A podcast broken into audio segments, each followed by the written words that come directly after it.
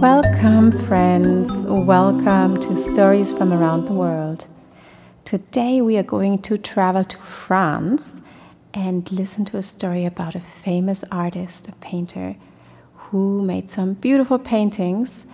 And if you have your map book, feel free to open it and turn to France. Look at the map, the different cities, and have fun.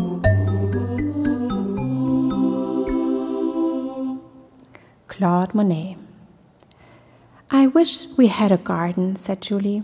She looked down at the drab river which ran through the city. Even Louis, the greyhound, was bored with being inside. As soon as I have finished this painting, said Julie's mother, I will take you on a journey to the most wonderful garden in the world. It belongs to my old friend, the painter Claude Monet.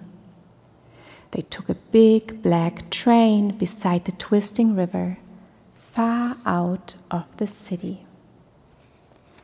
Then Louis began to run down the hill and into a lane where a huge wall stood around a mysterious garden.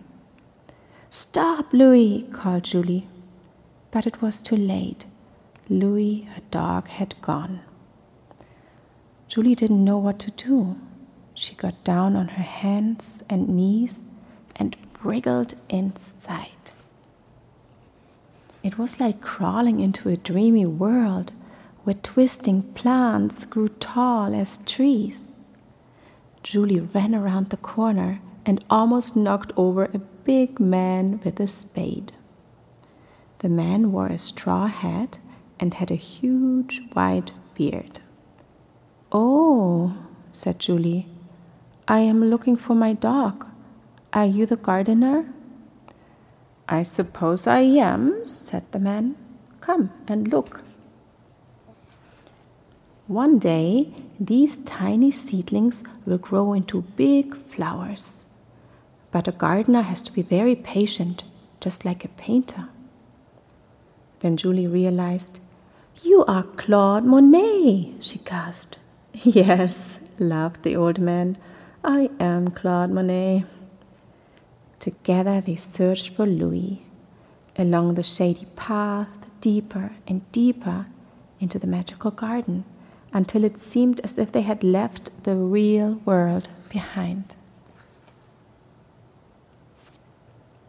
Under a willow, Julie saw Monet's umbrella like a huge white mushroom.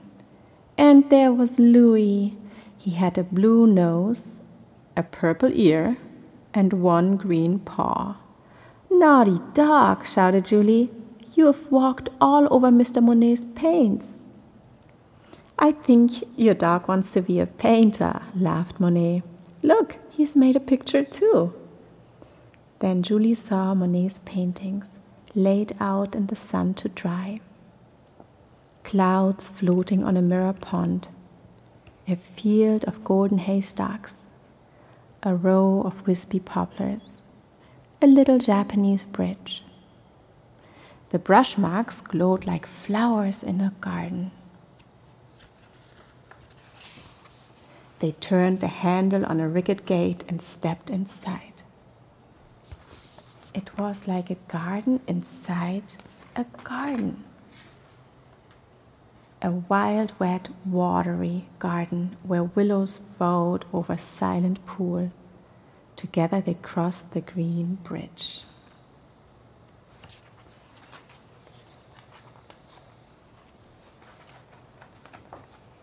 When they rowed across the pond, it felt like floating in Mr. Monet's painting.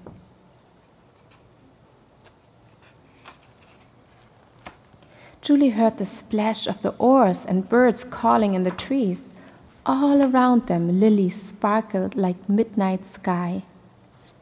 When they reached the very middle of the pool, Monet stretched into the dark water and pulled out one flower the biggest lily of all, as bright as a silver star. A little present from my water garden, he said. They walked back towards the house, and Monet pushed open a huge studio door. Here is my biggest idea of all, he said proudly. I'm trying to paint the most enormous water garden in the world. When you stand in the middle, you will feel as if you have dived into a pool. It will be amazing, said Julie. For a moment, Monet looked sad. But um, to tell you the truth, I wonder if I will ever finish, he said. I am old now and my eyesight is bad. Julie thought for a moment. You will need to be very patient, she said, like a gardener. Yes, he smiled, just like a gardener. Then Claude Monet pulled out a big watch. Six o'clock precisely, he said. Time to eat. Waiting in the yellow dining room, surrounded by pictures from Japan, sat Mrs. Monet and Julie's mother. Here are your little runaways, said Monet. Then it was time to leave. Monet walked with them as far as the river. Louis wanted to say goodbye too, but as he jumped up, Julie's beautiful lily went flying into the river. Oh, Louis, shouted Julie, that was a special lily. They took the train back to the city, and even Louis was tired. The garden seemed like a distant dream. But in the middle of the night, Julie heard Louis whining to go outside. She tiptoed through the apartment. Beneath the balcony, something was sparkling on the river. Julie ran outside and stretched into the dark water. She pulled out a lily, as bright as a silver star. Perhaps it's a little present from the water garden, she whispered. And as the city slept, she breathed in the sweet smell of the garden of Claude Monet.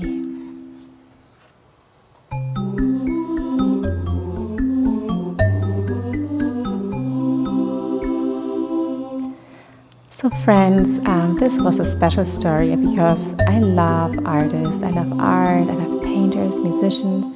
And this month actually was my birthday a week ago, and my friend, one of my good friends from Paris, surprised me not just with a cake and not just with French crepes, which I love, but she made a French crepe cake. So that was the first in my life, and she put these beautiful strawberries on top. And if you're up to it, feel free to make a French dish um, look into the cookbook that's also listed in the show notes, where you can find dishes from around the world that my daughter loves to cook out from. So she is always making dishes from different countries. So feel free to do that, make a nice dish, and enjoy a different culture and a different country. Until then, have a wonderful week.